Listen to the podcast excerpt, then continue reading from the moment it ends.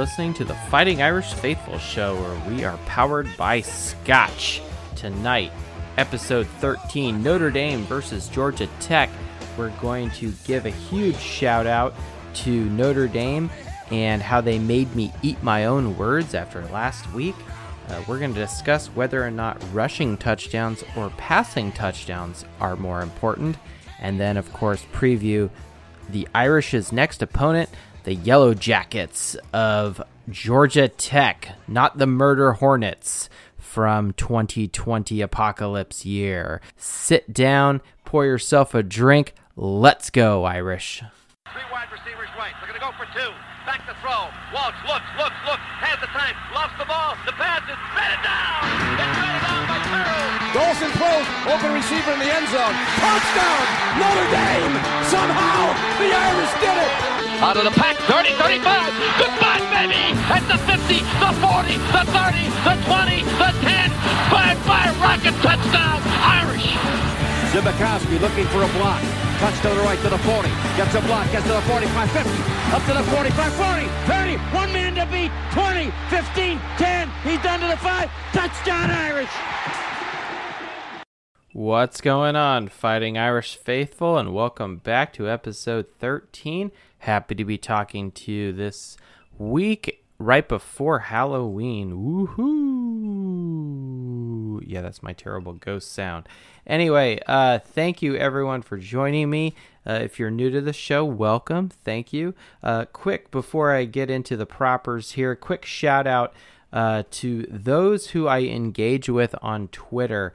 Well, something that inspired me to do this podcast is just, of course, interacting on Twitter, and I only use Twitter for Notre Dame football. And this week, especially, there were a few people I interacted with during the game, uh, leading up to the game against Pittsburgh. And uh, those people are as follows Stevie D. Irish, uh, at Stevie D. Irish, uh, my brother in the Emerald Island of Ireland. Uh, cheers to you, mate. Zeke underscore ND. He's got some funny stuff out there. Check him out. Dos Leprechauns out in the Inland Empire. I think you're in the 951 area code. Yeah, uh, my friends out in Southern California. I was a 909 guy. So, yeah, only only people out in SoCal know what I'm talking about there. Uh, yes, it's area codes. Uh, JKZND4. Uh, that is John over at the Always Irish Show. Very, very good podcast. Great guy. Hilarious on Twitter. Keeping it real. He's got a really good channel. Uh, he had, uh, I asked for his blessing to give him a shout out. So there you go, John.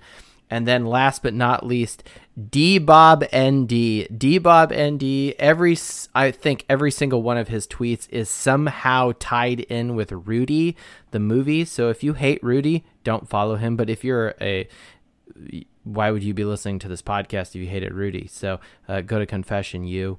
Uh, but anyway, if you like Rudy, D Bob ND. So those guys, they're they're awesome. So uh, during the game, I'm I'm tweeting out random stuff like terrible call or great touchdown or just funny shit like that. So um, anyway, check these guys out. Awesome. Welcome to the show, the Fighting Irish Faithful show on Spotify, on iTunes. Uh, the YouTube channel had a little bit of a speed bump uh, this past week, but uh, yeah, for more explanation, go to my last podcast, uh, posted up on YouTube, and, and it will be explained immediately. Um, and of course, anchor.fm, faithful underscore Irish is my Twitter handle. There you go. Let's get into it. This week's episode, we are finishing off the Cutty Sark Scotch. It is a free bottle of alcohol I acquired. Uh, you may have to go back to I think episode two or three for the explanation of what uh, what and how I got said bottle uh, with another one. Uh, I don't even remember the other bottle. Gosh, it was it was not very good, and it was so long ago. All right, so uh, if you're in the United States, which most of my listeners are, uh, there's an election coming up next week. You know, if you're if you're into that kind of thing, so uh, yay for uh, our republic. But one thing I've noticed is that I'm getting a lot of weird texts that I've never gotten before. I don't know who these people are. more importantly, how the hell did they get my number?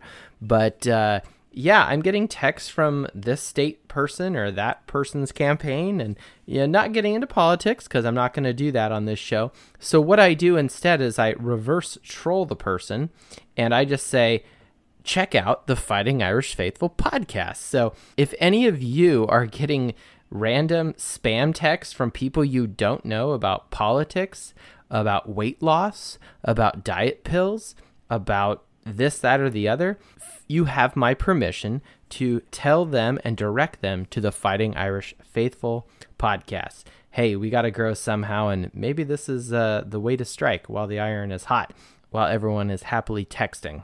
So, Notre Dame versus Pitt.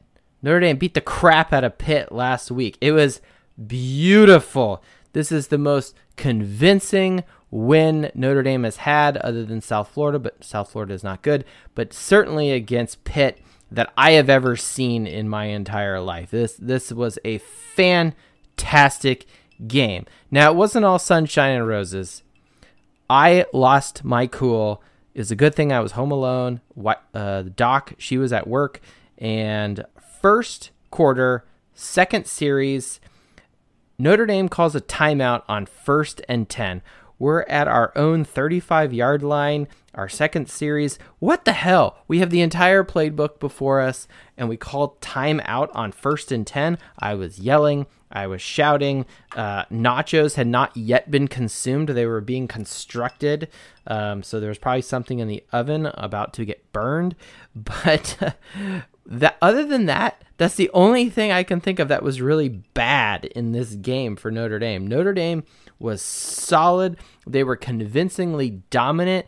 And what did I say last week? Last week I said Notre Dame needed to have a championship caliber level of play against Pitt to remain relevant, to remain part of the realistic conversation of the playoff.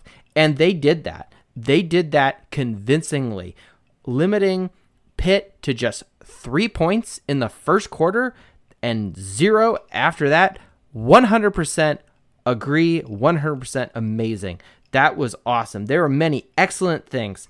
I've mentioned the score, three points, the defense, no touchdowns, no touchdowns. That is amazing. Notre Dame continue to pay Clark Lea whatever it is he wants. He's doing a great job. Keep it up, Clark Lea and the defense. 44 rushing yards for Pitt. Okay, that is amazing. And if you look into the box score in Pitt's uh, play selection, 37% of it was rushing, which means 63% was, of course, pass, because I can uh, subtract uh, that number from one. Uh, but more importantly, their passing completion percentage was 12 of 33. 36% completion percentage. That is amazing. That is really, really good for Notre Dame's defense. Granted, Pitt is not a world beater, you know, passing juggernaut, you know, Mike Leach, Mississippi State. I almost said Washington State there. That's not where he is anymore. He's at Mississippi State. But that was really good.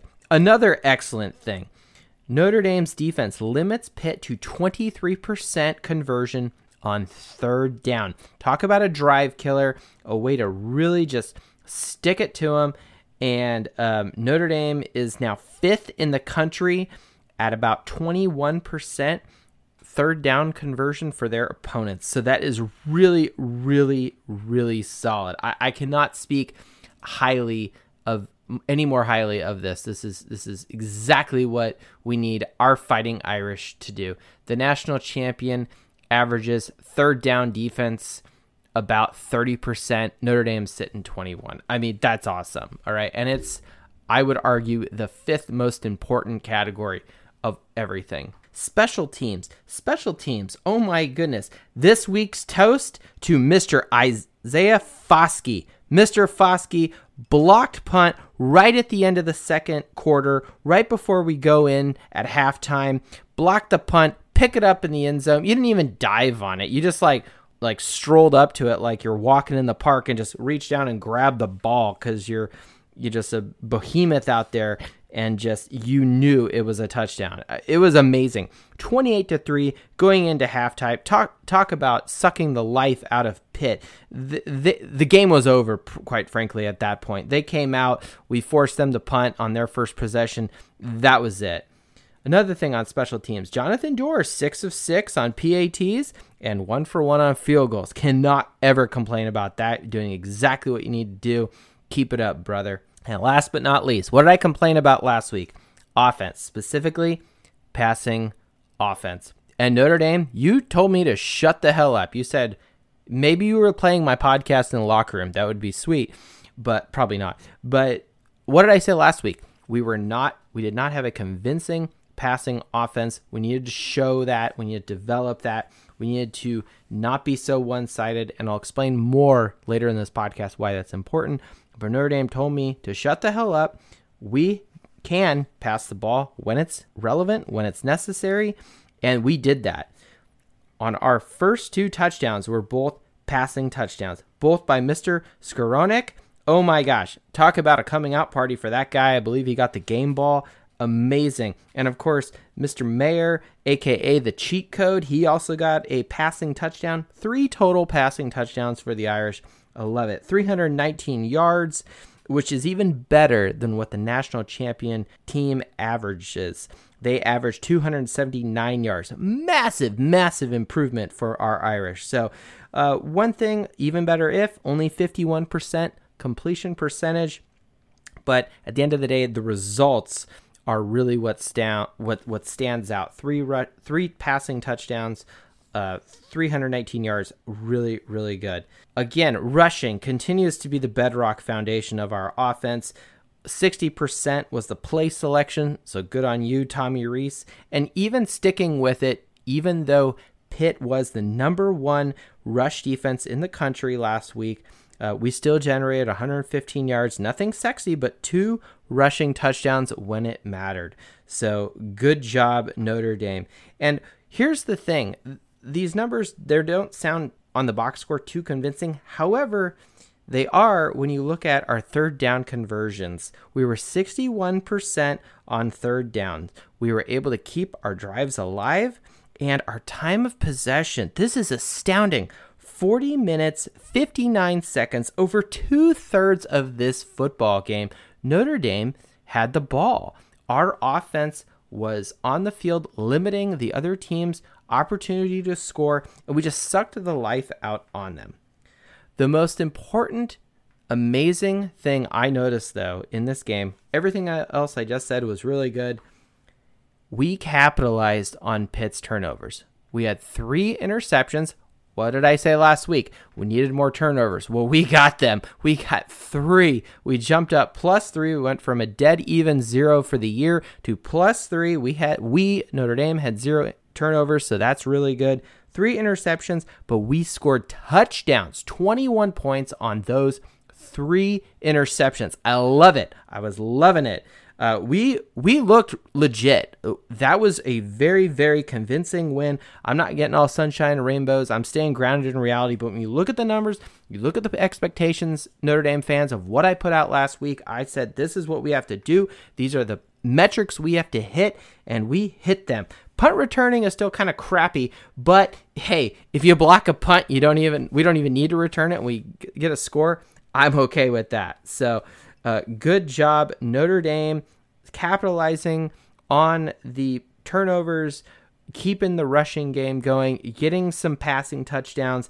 It's amazing. And this is definitely what we needed to do because, like I said last week, again, the Big Ten started up. Ohio State had a good win. It's no surprise that they jumped up in the top three. I think they're ranked second or third or something right now. But Notre Dame is sitting pretty right at fourth. If the playoff was today, Notre Dame would be in it. It's uh, them, Clemson, uh, Ohio State, and Alabama. So, you know, Notre Dame's in it at fourth in the AP and the coaches poll, and also in Sagarin. Notre Dame jumps from 27th up to 4th in Sagarin. And why? Because A, we played a team with a better uh, strength of schedule. Some of our other opponents also won, but we won in a convincing fashion. Our margin of victory in this game, outstanding. So, as I mentioned earlier, I wanted to discuss uh, what is more important passing touchdowns or rushing touchdowns. And clearly, in the past, I've said that scoring offense is the number one important stat. That was until last week, where I was curious as to how many touchdowns the national champion was producing and how did they rank. So, on average, over the last 10 years, a new stat was created uh, in my spreadsheets, and that is the number of touchdowns by the national champion. The national champion averages 75 and a half touchdowns for the season with a ranking of 8.4. Scoring offense is therefore 441 points and ranks 11th. So, number of touchdowns is the most important stat, which of course makes sense because you have to win. Uh, we have to win the game, but you have to score more points in order to beat beat your opponent. But I didn't think that was enough. What is the breakdown between those touchdowns? Is it rushing touchdowns or passing touchdowns? Is there a bias if you have a good quarterback, if you have a Heisman Trophy running back? What, what does that come out to? So, not getting too much into the statistics here, but on average, the national champion ranks 12th in rushing touchdowns and has 36 rushing touchdowns. The national champions passing touchdowns, they rank 20th and they th- throw for 36 passing touchdowns for the season. So the breakdown between the two is 48% rushing touchdowns and 47% passing.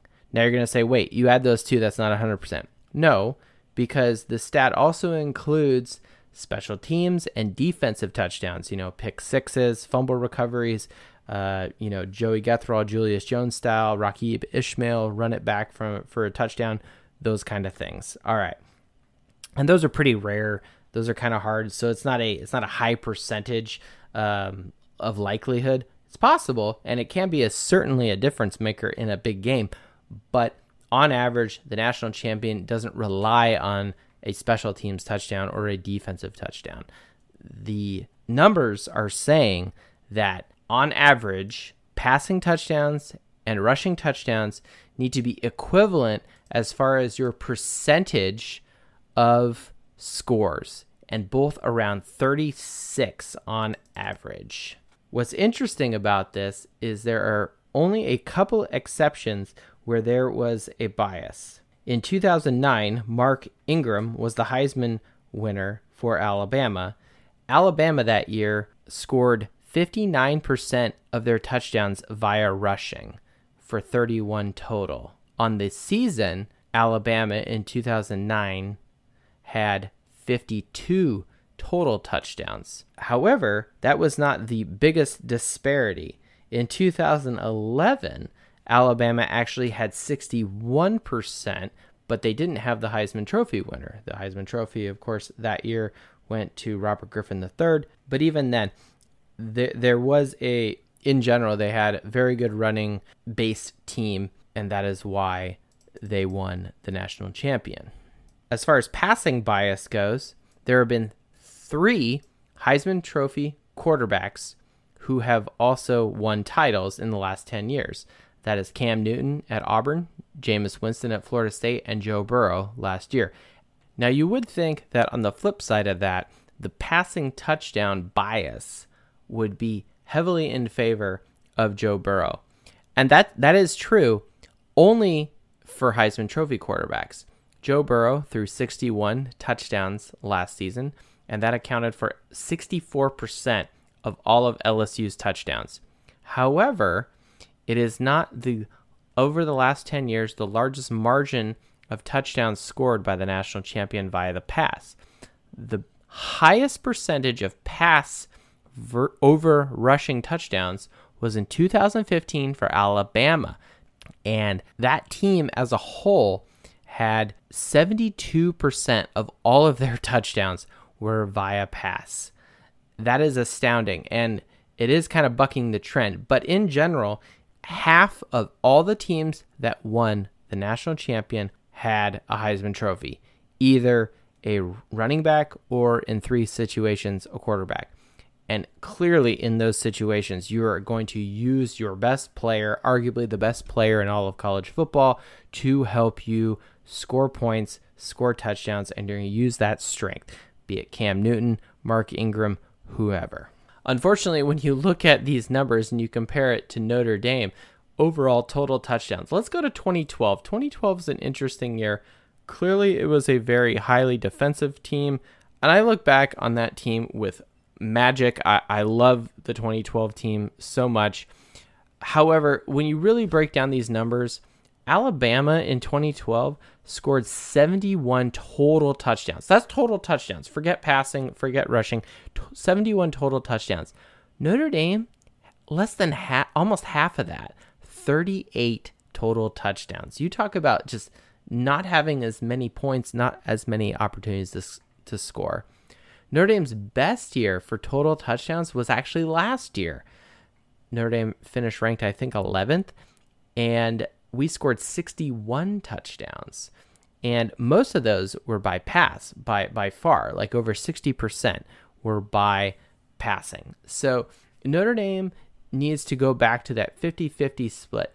The one year they were close to the 50 50 split was the year we made the playoffs. We were 52% rushing versus 45% passing. That's because we had quite a few pick sixes that year. But regardless, the total number of touchdowns that Notre Dame scored was 51. Again, national champion average 75. And Clemson that year in 2008 had 90 touchdowns. So Notre Dame was almost 30 touchdowns short for the season compared to Clemson, the national champion. And that showed in the playoff game. So I'm not saying that to beat Notre Dame up. I'm saying this is the expectation. This is the level of performance that these other teams are playing. If Notre Dame wants to stay on track, wants to compete and be relevant in the playoffs, have a shot, they need to be, in my opinion, producing 75 ish touchdowns for the season not 38 like in 2012 and not 51 like 2018. They need to be sniffing at the 70s. They have to. The least number of touchdowns was scored was 52 and that was Alabama in 2009, but again, if you got Mark Ingram on your team, hey, that's pretty awesome. So that's what's going to happen. But if that doesn't happen, forget about it. So, moving away from the national championship and the playoff picture, let's start zeroing back in on our ACC schedule and our next opponent, the Murder Hornets, I, excuse me, the Yellow Jackets of Georgia Tech. They are murdering no one right now. They're not too hot. However, I wanted to look first at Notre Dame's schedule and recall that in 2014, that is the year that Notre Dame started to play a more ACC focused schedules. You know, four, five, six teams a year, and 2014 was really that first season. In 2014, Notre Dame played Syracuse, North Carolina, Florida State, who could forget that game, and Louisville. In 2015, Notre Dame played Virginia, Georgia Tech, Clemson, Pittsburgh, Wake Forest, and BC. 2016, Notre Dame played Syracuse, Duke. Sorry, I'm going to vomit a little bit thinking of the lost Duke in 2016. NC State, not a fun game to remember. Miami, well, that was a win. And Virginia Tech. 2017, North Carolina, Wake Forest, Boston College, North NC State, and Miami.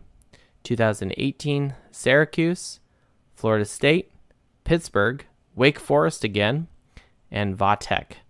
Last year, 2019, Notre Dame in the ACC played Louisville, Virginia, BC, Duke, and Vatech. This year, of course, they have, you know, most of those teams.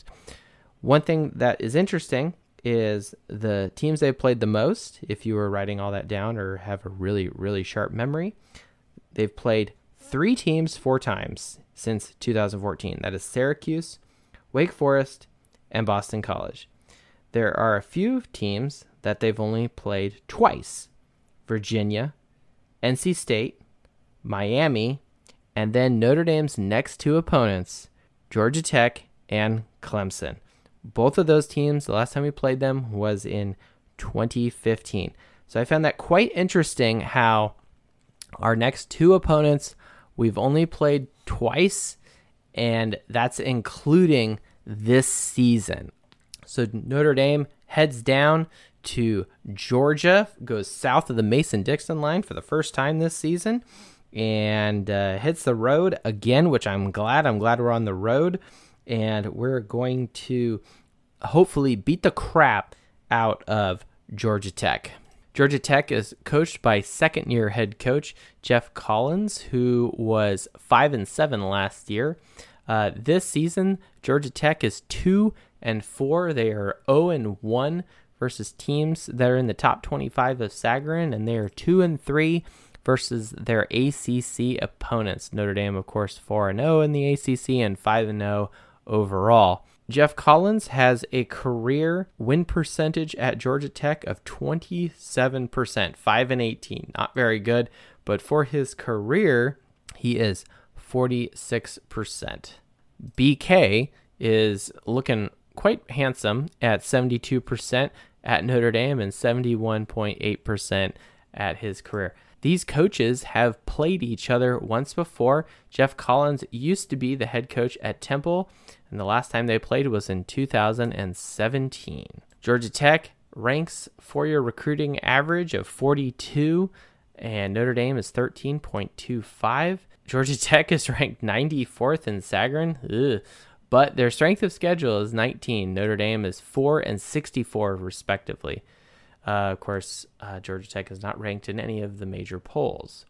Notre Dame dominates Georgia Tech in almost every single category and certainly the top 10 categories total touchdowns, scoring offense, rushing defense, rushing touchdowns, third down defense, total defense, total offense, sacks per game, and tackles for loss. Notre Dame is better and higher ranked than Georgia Tech. The only three categories that Georgia Tech is better, quote unquote, than Notre Dame this season are passing touchdowns, don't care too much. Red zone touchdowns, eh, that's kind of important. And then passing yards. Again, don't really care too much about that. So, all these other categories, Notre Dame will dominate them. TeamRankings.com is getting giving Notre Dame a 97% win percentage to win, and Notre Dame is given a 19 and a half point spread advantage over Georgia Tech. So if you're a betting man, if you're uh, you know doing some sports betting, you're going to be in Vegas or you have some uh, casinos uh, run by the mob or some uh, Native Americans in your uh, local area, you may want to put some money on this. Georgia Tech is not impressive. I actually would argue that this is Notre Dame's uh, second easiest game of the year. Number one, of course, South Florida, then this team. I believe team rankings gave Notre Dame a better percentage versus Florida State, but I think Notre Dame's hitting a stride here. They're starting to be on the up and up, and if they can continue to build momentum from last week, they will be able to overcome Georgia Tech. Let's go into their house. Let's push them around. Okay, kind of the opposite of Coach Dan Devine from the uh, movie Rudy. Let's build on the success of last week. Let's continue to improve continue to work on our passing. Let's continue to perfect and work on our craft because the next week is Clemson. Let's not look ahead to Clemson, but we need to be focused and concentrate on dominating Georgia Tech. And we need to get lots of reps. We need to work on our craft, as I said, to get ready for the next team because you know darn well that is going to be a huge, huge game. And it's going to be you know us versus them, and we just have to be ready. We have to be ready. So Notre Dame, do what you got to do. Practice hard this week. Uh, go down to the South and win. Just win, guys. Uh, at the end of the day, we want you to win. Winning is all that matters. And keep it up, boys. I'm very happy, very excited, getting excited.